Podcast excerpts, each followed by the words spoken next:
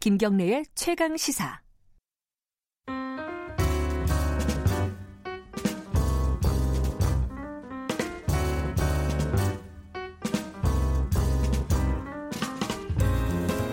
네, 김경래 최강 시사 삼 부 시작하겠습니다. 어, 윤여준 전 장관과 이 부에서 어, 인터뷰가 있었는데요. 막판에 어, 이게 평소보다 좀 일찍 끝났네요. 어, 이게 스팟이 팔십 초짜리가 들어와가지고 이게 말씀을 제대로 마무리를 못하고 가셨습니다. 가면서 마지막에 하고 싶은 얘기가 뭐였, 뭐였냐고 제가 여쭤보니까 어, 친박 관련된 정리, 그러니까 박근혜 전 대통령과 관련된 정리는 아마 쉽지는 않을 거다. 근데 공천으로 보여줄 수밖에 없을 텐데 친박 대장으로서 활동을 했던 사람들은 정리를 해야 되지 않겠느냐. 라고 예측을 하셨습니다. 그 말씀을 제가 대신 전달해드리고 오늘은 어, 김기식 위원장과 정책 이야기를 하는 식스센스 시간입니다. 김기식 위원장 자리하셨습니다. 안녕하세요. 예, 안녕하세요.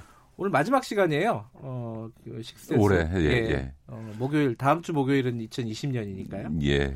그래서 오늘 한 해를 좀 정리하는, 예. 경제 정책을 좀 정리하는 시간. 물론 시간이 좀 짧아가지고 뭐 깊이 있게 정리가 될지는 잘 모르겠습니다. 하지만 어, 제가 궁금한 것들을 좀 여쭤보도록 하겠습니다. 네네. 안 그래도 지난주에 홍남기 부총리 저희들이 연결해서 예, 내년도 예. 경제 정책 관련해서 인터뷰를 좀 했었거든요. 네.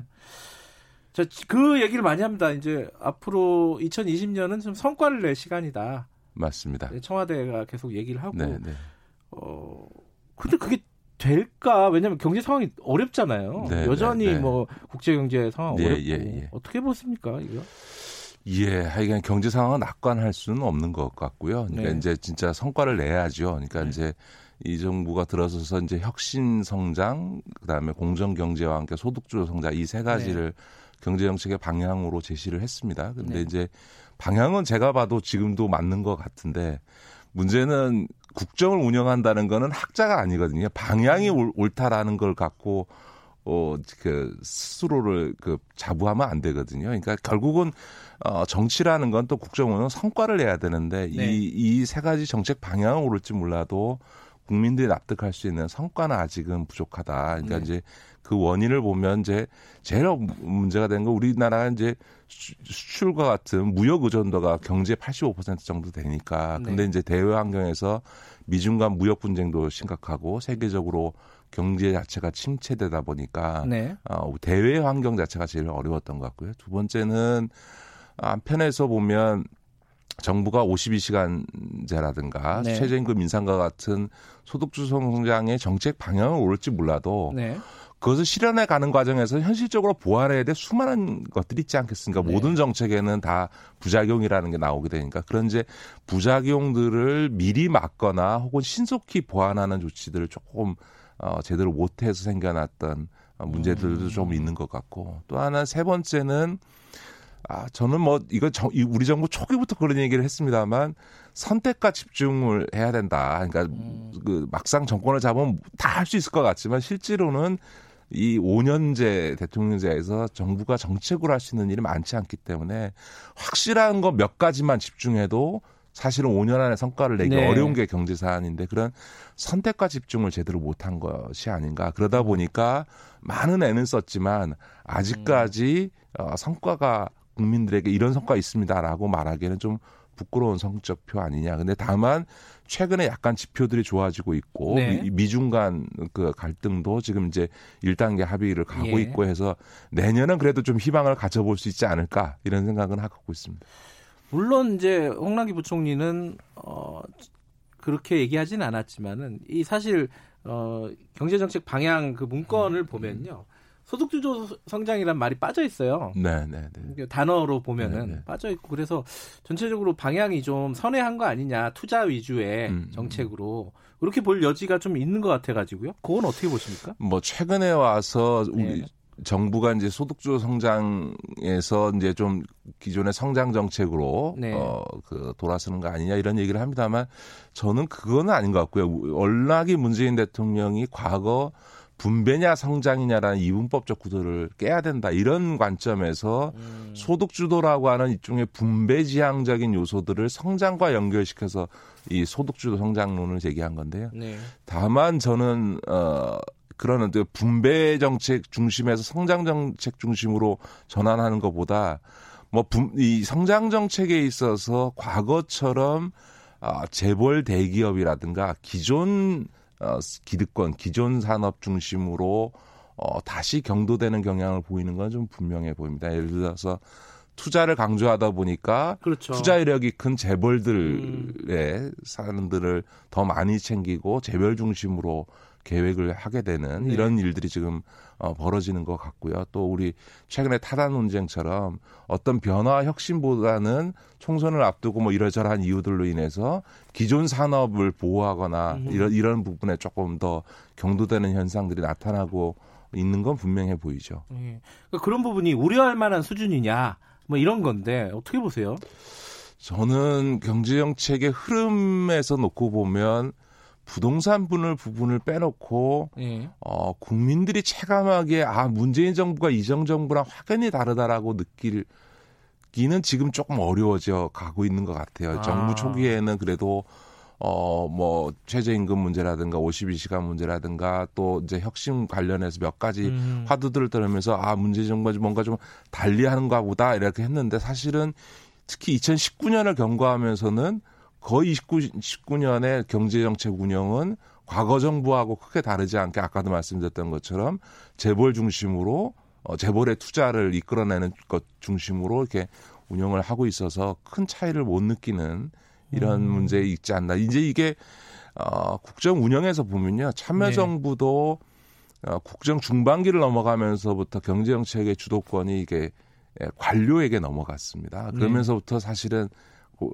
그냥 거의 관료주도 경제가 된 건데 최근에 와서 문재인 정부도 경제정책이나 이런 전반적인 부분에 있어서 좀 관료주도성이 아주 음. 강화되고 있는 거 아닌가 이런 우려는 저는 개인적으로 갖고 있습니다. 그, 그 관련된 디테일 중에 하나인데요. 그러니까 내년에 보면 에스오씨 사회간접자본 네, 예산이 네, 네. 꽤 높아요. 네, 네. 근데 이제 문재인 정부 들어설 때 어, 에스오씨를 가지고 경기 부양 수단으로 삼지 않겠다라고 네네. 선언을 했어요. 그런데 내년도 이제 사실 경제 성장률이 걱정이 되면서 음. 그렇게 하는 거 아니냐라는 의심이 들긴 해요. 이거는 어떻게 보세요? 예, 그 대통령께서 아예 수, 후보 때도 그랬고 당선된 직후에 예. 절대로 이 저 어, 부동산 정책이나 이런 것들을 경기 부양 수단 쓰지 않겠다. 인위적인 그렇죠. 경기부양 정책 예. 안 쓰겠다라는 얘기도 하셨고 또 사람에게 투자해야지 왜 자꾸 이 토건 국가적으로 이런 도로에나 이런 건물에 투자하냐 이런 얘기를 하셨는데 네. 그래서 사실 실제로 에스오씨 예산이 다른 첫해 예산 편성할 때는 복지 예산의 증가에 비해서 적었는데요. 최근에서 늘고 있습니다. 근데 이거는 저는 솔직히는 정책 기조의 변화보다는 총선을 의식한 예산 편성이다 이렇게 보는 게 그냥 맞는 거 아닌가 싶습니다. 아, 총선이다. 그렇게 생각하면 사실 되게 쉽죠. 뭐 이게 총선 앞두면요, 음. 무슨 지역구원들이 자기 지역구에 뭐 그 여야 가리지 않습니다. 다 네. 자기 지역구에 예산 편성 해달라고 뭐 에스오씨 근데 예산 편성 해달라는 게 다 뭐겠어요? 에스오씨죠. 음. 그러다 보니까 원래 선거가 있는 해 예산은 에스오씨 예산이 늘어납니다. 네. 그리고 지금 어, 말씀은 사실 되게 유하게 하셨지만 부드럽게 하셨지만은 어, 그 앞에 어, 지금 정부 정책에 대해서 부동산 빼고는 사실 과거 정부로 좀 회귀하는 분위기가 있다 그런 느낌이 있다는 거는 네네. 되게 뼈아픈 말씀 같은데 지금 정부 입장에서 보면은 정책 정, 특히 이제 경제 당, 어, 정책 당국자들 입장에서 보면요. 예, 그러니까 이제 저는 뭐 여러 가지로 어려움을 상황에서도 노력하고 네. 있는 것은 인정을 합니다만 아까서도 말씀드렸던 것처럼 이제 정치를 안 해보셨거나 혹은 학계에 계셨던 분들이 빠지는 함정 중에 하나는 뭐냐면 아, 일종의 아, 자기 확신과 함께 아, 본인이 갖고 있는 생각의 일관성을 되게 중시하게 되는데요.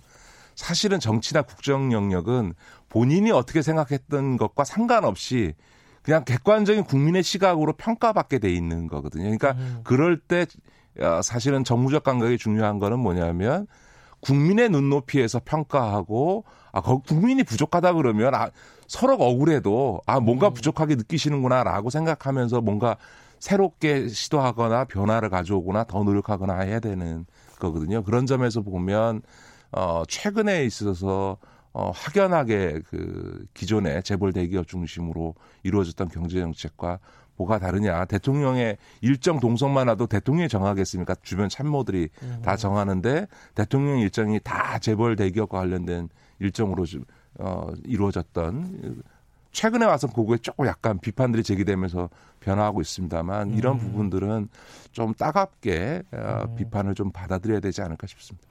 물론 이제 이번 경제 정책 방향에도 보면은 뭐 그 포용 경제 뭐 네네. 이런 단어들은 들어가 있습니다. 네네. 근데 예전에 이제 정권 초창기에 얘기했던 이제 공정성을 강조했던 부분들이 많이 좀 약화된 거 아니냐, 그런 차원하고 좀 비슷한 말씀이신 건가요? 예, 그 공정 경제와 관련해서도 저는 어, 전임 음. 김상조 위원장부터 꾸준하게 일관되게 역할을 해왔습니다만, 얼마 전에 조성욱 그 신임 공정거래위원장이 네. 그 얘기했지 않습니까? 노력해온 건 맞는데 국민의 눈높이에서 보면 체감도가 왜 이렇게 떨어지냐라는 음. 질책에 대해서 겸허히 생각해라라고 신임 위원장이 얘기를 하잖아요. 그러니까 네. 소위 가불관계 부분에 있어서는 노력은 했지만 체감하지 못하는 게 있고, 무엇보다 재벌의 지배구조 문제라든가 재벌들의 일감 몰아주기라든가 이런 부분에 있어서는 너무 그, 이 단계적 접근을 하다 보니까 음. 가시적인 성과가 하나도 없고 제도 개혁도 제대로 이루어지지 않았던 거 아니냐라고 하는 이런 비판들이 제기되고 있는 거죠. 음. 뭐 제도 개혁 같은 경우는 상당 부분은 이제 국회에서 처리해야 될 부분인데 그 부분은 네. 막혀 있고. 그러니까 이, 저, 어. 이 정부 초기에 예. 제도 개혁 부분들을 강하게 밀어붙였어야 되는데, 그거를 이제 재벌들의 협조를 기다리겠다라고 하면서 음. 가장 힘이 있었던 정 정부 출범 일 년을 그냥 제도 개혁을 손을 놔버리니까, 그렇게 네. 되니까 그 다음에부터는 이제 아예 국회에서 제대로 추진이 안 되는 이런 문제가 음. 발생을 하고 있는 거죠. 그러니까 저는 뭐 우리 정부의 관계자, 경제정책 관계자들이 노력하고 있다라고 하는 것, 또 음. 어, 상황을 이렇게 낙관하지 않는다는 건 분명히 어, 인식을 합니다만, 그러나 어쨌든 정말 다시 한번 말씀드리면 국민의 눈높이에서 정책을 점검 해야 한다. 그 정치라는 게, 국정 운영이라는 게 그런 거다. 이런 말씀을 다시 드리고 싶습니다. 어, 아까 이제 부동산 정책은 빼고 나머지 정책들을 보면 그렇다라고 말씀하셨는데, 그럼 부동산 정책을 잠깐 듣겠습니다. 이, 이 부동산 정책의 기조 오늘 계속 유지할까요? 지금 총선이 있어가지고 이게 어떻게, 제가 부동산 문제에서 이 방송에서 몇 번을 말씀드렸습니다만, 네. 어떤 경우에도 문재인 대통령이 부동산 정책의 기조는 흔들리지 않을 거다라고 제가 단언했지 않습니까? 그거는 네.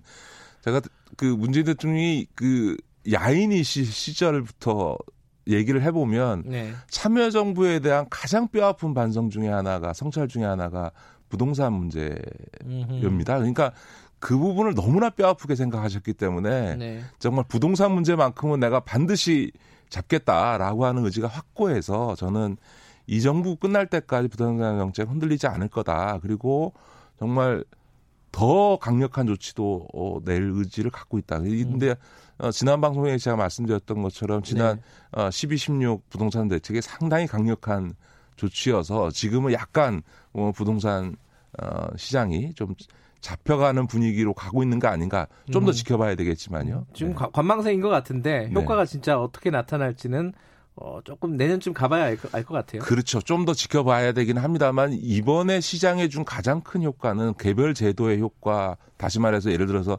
대출 규제라든가 이런 걸 통해서 돈의 흐름을, 금리를 손대지 못하는 조건에서 대출 규제를 통해서 돈의 흐름을 잡고, 그다음에 보유세를 높여가지고 어나 혹은 양도소득세 이런 부분들에 있어서 세제 조치를 통해서 어 소위 투기적인 부동산 보유에 대해서는 이 세, 세금으로 제재하는 이런 수단들이 강력히 동원됐는데요.